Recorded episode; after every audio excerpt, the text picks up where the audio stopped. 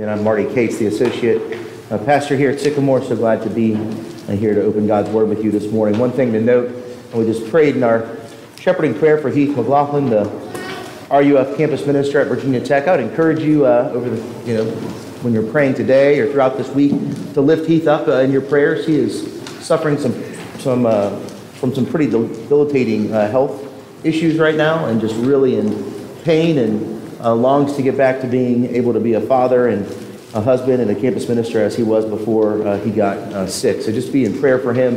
And if you've ever met him, you would know he is he's like the picture of being fit and energizer bunny and loves to hike and all those things, and he can barely make it out of bed most days right now. So uh, just be in prayer for him uh, throughout this week. Um, we are taking a, a break from our regular scheduled program of Ecclesiastes to begin to look toward Easter. Um, next week being Palm Sunday and, a celebration of Jesus entering Jerusalem, and then the following Sunday, Easter. Uh, this week, we're going to take a look at uh, one of the Psalms, the Psalm 130. It's uh, in a category of Psalms called the Psalms of Ascent, the Songs of Ascent. These are uh, the Psalms that the people of God uh, would use as they sung them and recited them and prayed through them on their way up to Jerusalem each year for the great feasts and festivals, when they would go to the temple for worship and to make atonement for their sins. 15 of them in all, and I think that you know they're, they're psalms um, for those who are journeying. They're the psalms of the pilgrim. And if we're honest with ourselves, we each know that we're on a journey. We're on a journey together. We try to walk in faith uh, through the Holy Spirit, and we walk through this life. And so these are psalms that are for us, uh, that hopefully will help us prepare our hearts for Easter, but also just be a comfort to us uh, throughout our days. And so if you have a Bible, you can turn with me uh, to Psalm 130. Uh, it's also found in your worship bulletin or on page 486, and the Bible's there found uh, in the chair in front of you. Psalm 130. Out of the depths I cry to you, O Lord. O Lord, hear my voice. Let your ears be attentive to the voice of my pleas for mercy. If you, O Lord, should mark iniquities, O Lord, who could stand? But with you there is forgiveness that you may be feared. I wait for the Lord. My soul waits, and in his word I hope. My soul waits for the Lord more than the watchman for the morning, more than the watchman for the morning. O Israel, hope in the Lord, for with the Lord there is steadfast love, and with him is plentiful redemption, and he will redeem Israel from all his iniquities. The word of the Lord. Thanks be to God. This is God's word. It's without error in any part. It's given for our good and for his glory. Would you pray with me? Heavenly Father, we come this morning. We ask for your blessing upon the reading and preaching of your word, and that you would use it this morning to encourage us, to equip us. You'd use it to convict us, remind us of our need for mercy, of the work of Christ Jesus on our behalf, in whose name we pray. Amen. So, Psalm 130 is not just a psalm of ascent but it's also what's called a penitential psalm or a psalm of confession. And we've been used to confess, and you can see that uh, in its text.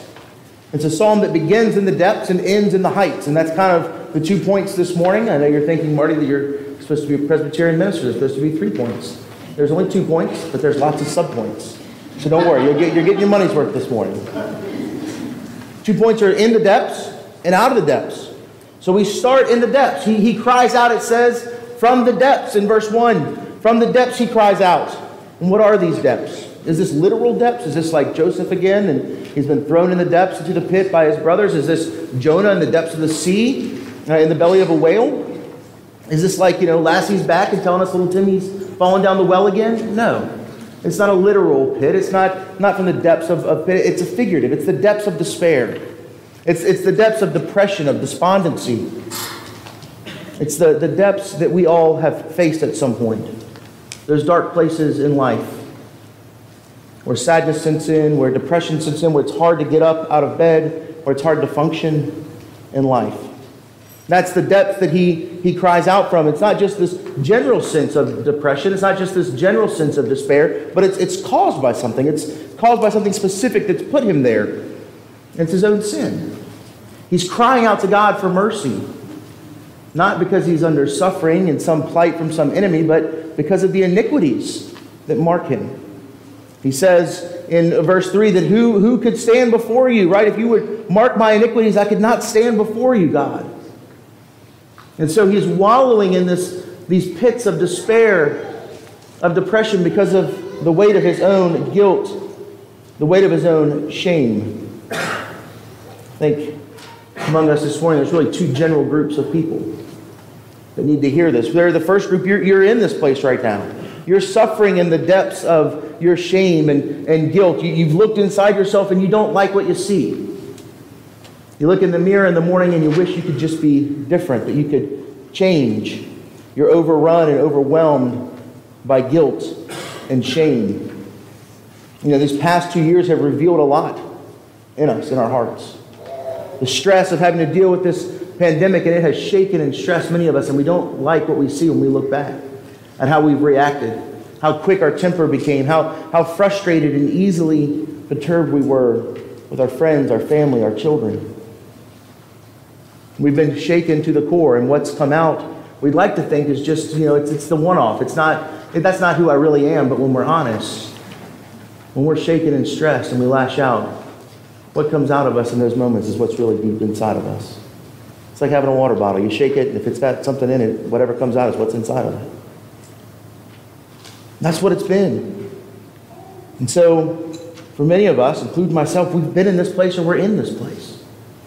We're in the depths of despair over our guilt and our shame, and, and we know this, and we don't want to be this person. You see it, and if you haven't watched, uh, if you didn't watch the Academy Awards, you, you know, you may, maybe you didn't hear or, or see the slap heard around the world, but you've heard it by now. You know, Will Smith got up on stage and, and Chris Rock made a joke about his, his uh, wife and uh, her hair, and she suffers with alopecia. And I can tell you, as uh, someone who's got a family member that does, my mom has alopecia. If you make fun of her, I'll probably slap you too. And I'll be in sin, and that's okay that time. I'll ask for forgiveness. But it elicited out of him anger and a reaction. And in his apology, he says, This is not who I want to be. It's not who I want to be. And that's the cry of many of our hearts. I don't want to be this person.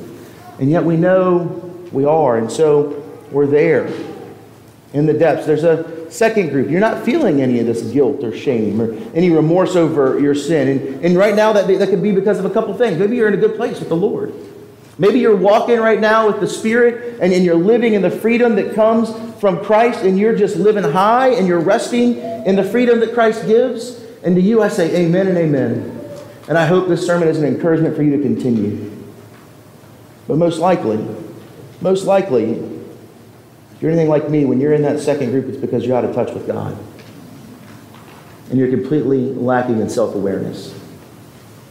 A lot of times we get to that place and we're like, you know, I'm doing pretty good. I'm not, I don't feel guilty about anything. I haven't been sinning a lot recently. And, and we, we think we're in a good place because we have this picture of what it means to be mature in Christ. And, and we think maturity in Christ is being some crazy ninja Christian who can just like beat away temptation constantly.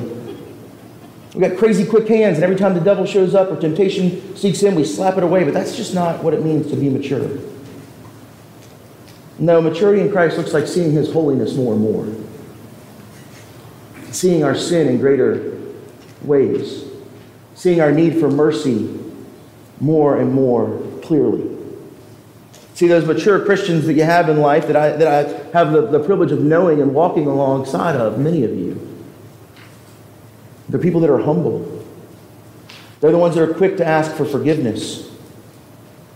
They're the ones that are lamenting and repenting over the sin in the world and the sin in their lives. They've moved past just seeing their actions and begun to see the heart behind the things that drive them, and they begin to see more and more their need for mercy. And so when we find ourselves in this place that we're not really feeling guilt, we're not seeing our shame, we're not really remorseful over our sin, it's more often than not because we've lost touch with God, not because we've matured. We're all in this place or been in this place in the depths, crying out for mercy. Right? Scripture tells us that all have sinned, fallen short of the glory of God. And so we cry out for mercy. We cry out for mercy just as the psalmist does. He says, Out of the depths, out of the depths of despair, I cry to you, O Lord. And so where do we cry? When we find ourselves in the pit of despair, when we find ourselves struggling and wallowing in our guilt and our shame, where do we cry? More often than not, we cry out, we turn to ourselves. We do it in two ways. First way is that we suppress it, we deny it. This is very popular in modern culture. We write songs about it. They get used in commercials that I thought were really funny. 2021 Super Bowl commercial Cheetos did. He got Ashton Kutcher and his wife, and she's got the bag of Cheetos, and she's eating it. He, he's constantly talking about how she's getting caught. She's like, it wasn't me. That, that's how we act often about our sin. It wasn't me. My daughters do this.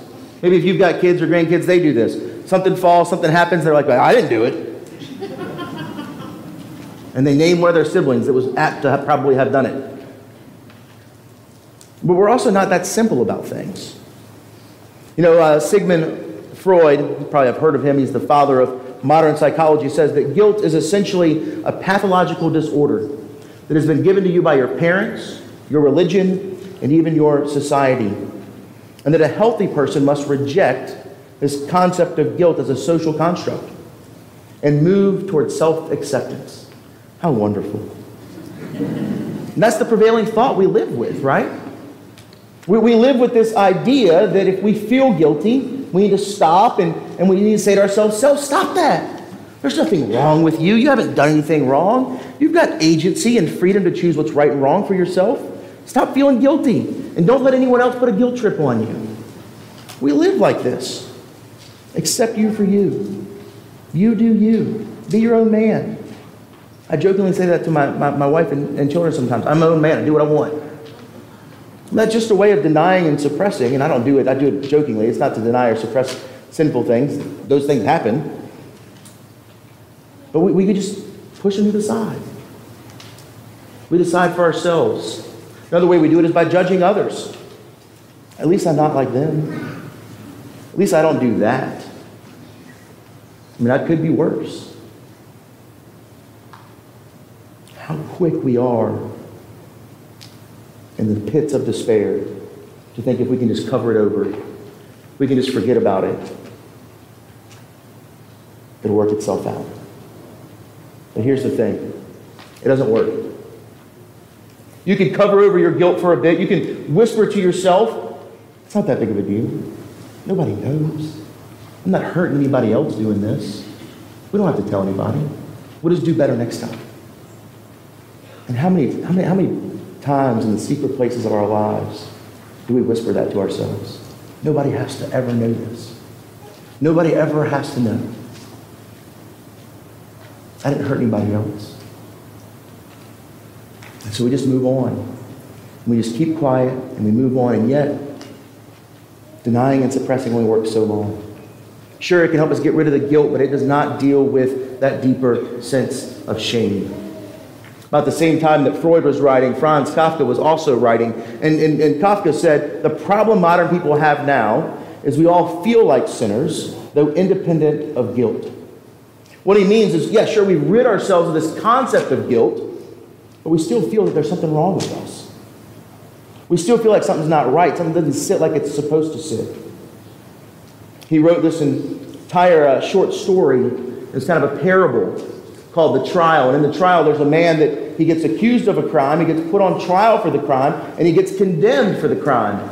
And yet he's never told what his crime is. He's never told what his offense is. Look, if you're here this morning and you're not a believer, you're not a Christian, you're here for whatever reason, you're visiting family, or you're lonely and thought, man, a church going to have people in it, I need to go there this morning, you know this. You live this because if God's authority has no place in your life, if His law has no place in your life, you still have a sense that something's wrong. And not just wrong outside of you, but inside of you. We still have this, this feeling that we cannot escape, that something's just off. And it needs to be fixed. And so we go about looking for things to fix it. And when we, we realize that denying it and suppressing it doesn't work, and so we turn to handling it. We handle it ourselves. We just work it off, right? Had a couple extra cookies. I had five minutes to the treadmill. And I got a fight with my wife. I pick up flowers on the way home. I blew it up at the kids this week. Take them out for ice cream. You know, I missed, I missed some life event in Junior's life that he thought was important. So, you know, I'll buy him that, that new gadget he really wants. We do these acts of penance to work off our guilt and shame. We just don't call them penance. Right? We call them being kind and being caring and being thoughtful, being present. You know, we wrap them up with bows to make them feel good and look good to ourselves and to others. But all they are are ways that we are trying to loose ourselves from the grips of our guilt and shame. And we do whatever we can to claw our way out of these depths, to claw our way out of the pit of despair. And it just doesn't work. Right? If you read the inside cover of your bulletin, you saw a quote in there that says, When you're in a slump, you're not in for much fun. Unslumping yourself is not easily done. When we're in the pits, when we're in the pit of despair, when we're wallowing in our guilt and shame, there's not much fun. And it's not very easy to unslump yourself. In fact, it can't be done. It doesn't work. Because how do you know when you've done enough? How, how, how do you know that you've proved your moral self to be good? How do you know you've made up for whatever offense it is enough? That, that's the problem of religion without grace. How much is enough? How much? How much longer will you continue to wallow and try and ask that question? And so, if suppressing it doesn't work, if working for it doesn't work, well, what do we do? Well, the psalmist tells us what we do in the depths. He begins in the depths, but the first thing he does is he cries out to the Lord. He cries out to the Lord. It's the Lord, it's his covenant name. It's the name that he gives to his people. It's the name that says to them, I am your God and you are my people. And we have this relationship together that you have promises that are from me that are given to you, and know that I am a God who is faithful. And so he cries out to this covenant God. And what does he do? Well, first, he admits to the Lord, he confesses his need for mercy. He confesses his need for mercy, and he confesses that he's a sinner. Verses 3 and 4, right? You know, if you, O Lord, should mark iniquities, who could stand? But with you there is forgiveness, that you may be feared. Look, it is scary. It is terrifying to be exposed. It's why we're so quick to cover up. And we learned it well. I mean, Genesis 3 tells us that when, when Adam and, and Eve uh, hear God walking in the garden, they know that they have sinned against him, that they what? They run and they hide. Because they've been exposed. We are afraid of this, and I, I understand. It's why sometimes we need a little help. And each week in our worship services, we take time to help each other, to confess together corporately. And then we give you a chance in that moment of silence to take just a moment to, to confess the Lord silently as led by the Holy Spirit. Because sometimes we, we need a little help over the line from one another to confess before God, to trust that He is good and faithful as He says He is. You know, we deny it, and First John tells us that when we deny it, we make ourselves liars and we make him a liar. But when we are faithful to confess that he is faithful and just to forgive. So, step one is to be seen and to be known, to be truthful about our sin. to look at why, why is he so quick to admit, to cry out to God when he lays out for us who God is. When he says, but one of those great conjunctions. Last week there was that conjunction in Ecclesiastes 6, and I said it's one of the scary ones, but it's actually a good thing. It's the severe mercy that God has for us. This is just one of those joyous ones. He says, Who could stand before you if you kept track of all of our sins, if you kept a record of our iniquities? But in you, but you, O God, there is forgiveness in you. And so he looks to God because there's forgiveness. He looks to God because God doesn't keep record. If you, O Lord, should mark iniquities, who could stand before you? I tell you that for those of us that are in Christ, if you know Jesus this morning, if you are resting in him by faith for your salvation, know that the Lord does not count against you your iniquities. Romans tells us there is therefore now no condemnation. I married a teacher.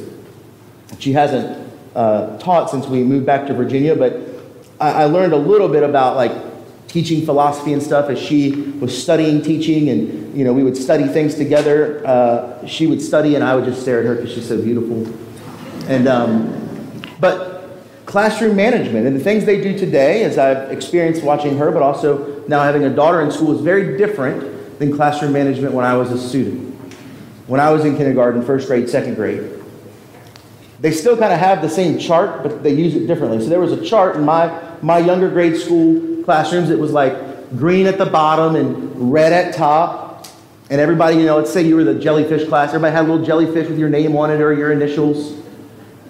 And you all started out at the bottom. And then there were marks on the way up the thermometer or whatever it might have been. And it was like the first one was like five minutes of recess. And the next one was 10 minutes of recess. The next one was no recess. The next one was lunch detention. And then letter home to your parents. And then principal's office. And every time you did something just bad enough for the teacher to walk over there and Move your little jellyfish up.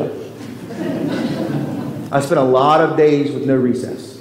And the days I had recess were glorious. I could go, you know, play football with the boys or find a girl, kiss a girl, or whatever it might have been we were playing there in, you know, grade school. And it was great. And you would, you would think that I would learn my lesson and that, that my teacher being gracious and, and kind every day would be a blank slate and she wouldn't remember my past transgressions. And we would all start at the bottom again. We'd all start at the bottom of the, the chart every single day. You'd come back and you're at the bottom. But for the kids who were the trouble kids, and I was a trouble kid, I was a talker, I was a chatter, hard, hard to keep me quiet. And um, what you found out was that your little jellyfish moved a lot faster than everybody else's. Not because you were getting in trouble more, but because every time you got in trouble, it took a bigger jump than, say, you know, the, the, the kid next to you who was the epitome of perfect behavior. Why? Because teachers, my teachers, just like me, keep records of wrongdoings. You do it. I do it. We, we have people in our lives that we just write off because they've messed up again and again and again and again. We just know they're going to screw up again. And it can be simple things, right? Like the person that's late to everything. You just go ahead and chalk up they're going to be late to everything. Because we keep track. We, we know those people who have wronged us and we don't let that go. And so it's hard for us to see in this psalm where he says that the Lord does not keep track of his iniquities and believe that it's true. Because at our hearts, we do this. And so we like to think that God does this. We like to think that He's, you know, just the, the God that's up there in the sky waiting for us to screw up again. But that's not what it says here. It says He cries out to Him because He doesn't keep record. And He doesn't keep record, He's forgiving. Right? In verse 4, it says, you, Who could stand before you if you kept record of us? If you kept record of our iniquities, who could stand? But with you, there is forgiveness. But with you, there is forgiveness. And that, and that because of that, you'd be worshiped. Just says that you may be worshiped. Right? To enter into his presence, there has to be forgiveness. To, to come and to worship him, there has to be forgiveness. This is a holy God. He's not light on sin. He's a holy God. And so in him there is forgiveness. And he keeps going and he says then in verse 7, O Israel, hope in the Lord, for with the Lord there is steadfast love. There is love that's never failing. Right? 1 Corinthians 13, Paul says, it's love that, that endures all things, it bears all things.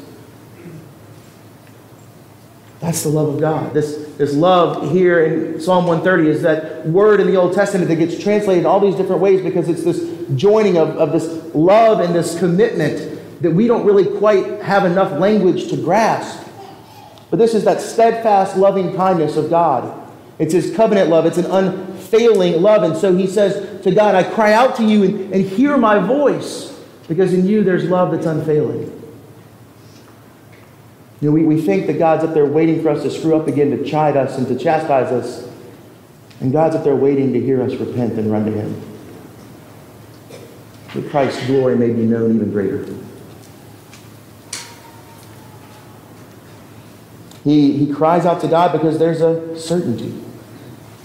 Right in verses 5 and 6, he says, I wait for the Lord. My soul waits, and in his word I hope. My soul waits for the Lord more than the watchman for the morning, more than the watchman for the morning. Now, this, this could be the, the, the guy standing on the walls around the city, watching for marauders or bandits or foreign adversaries that are coming to invade, or it could be the Levitical night watch, waiting for the morning sacrifices.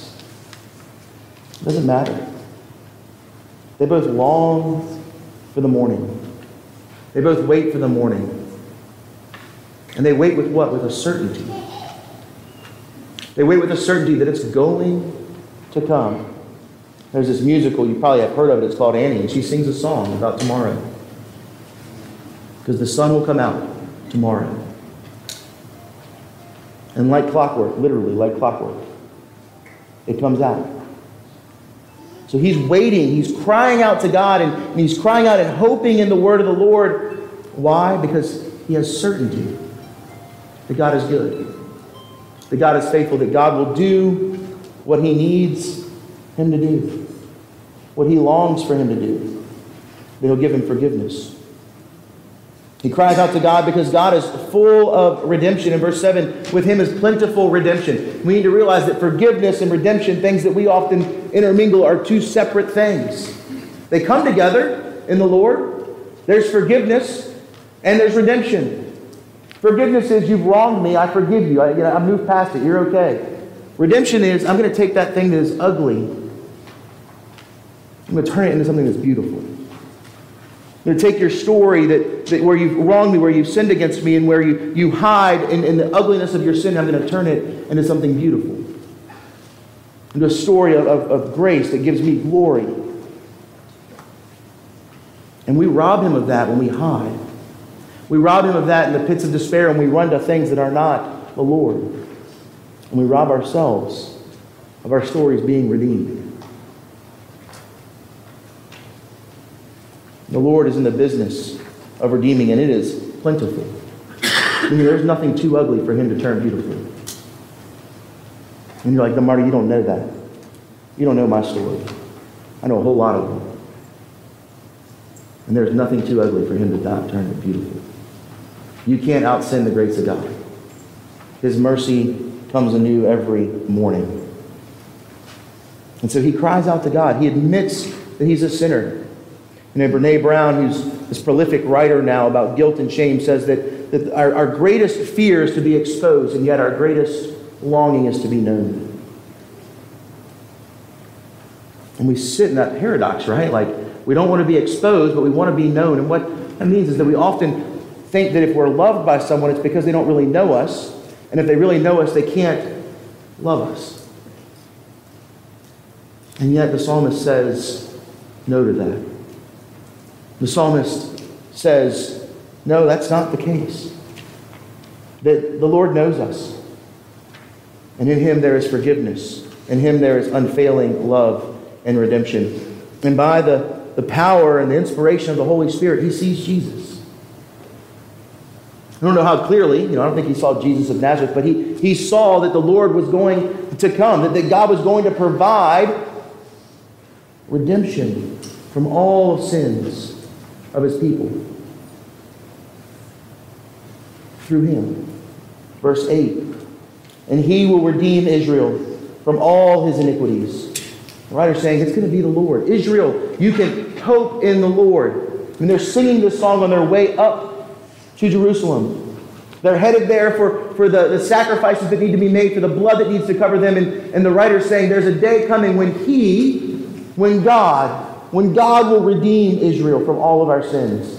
And when we won't need this anymore. And as we get on our way towards Easter and the celebration of that event, of the time that He Himself came, when He came to give us freedom, forgiveness, when He came to redeem us from the depths and to pull us out and to give us a place at the table.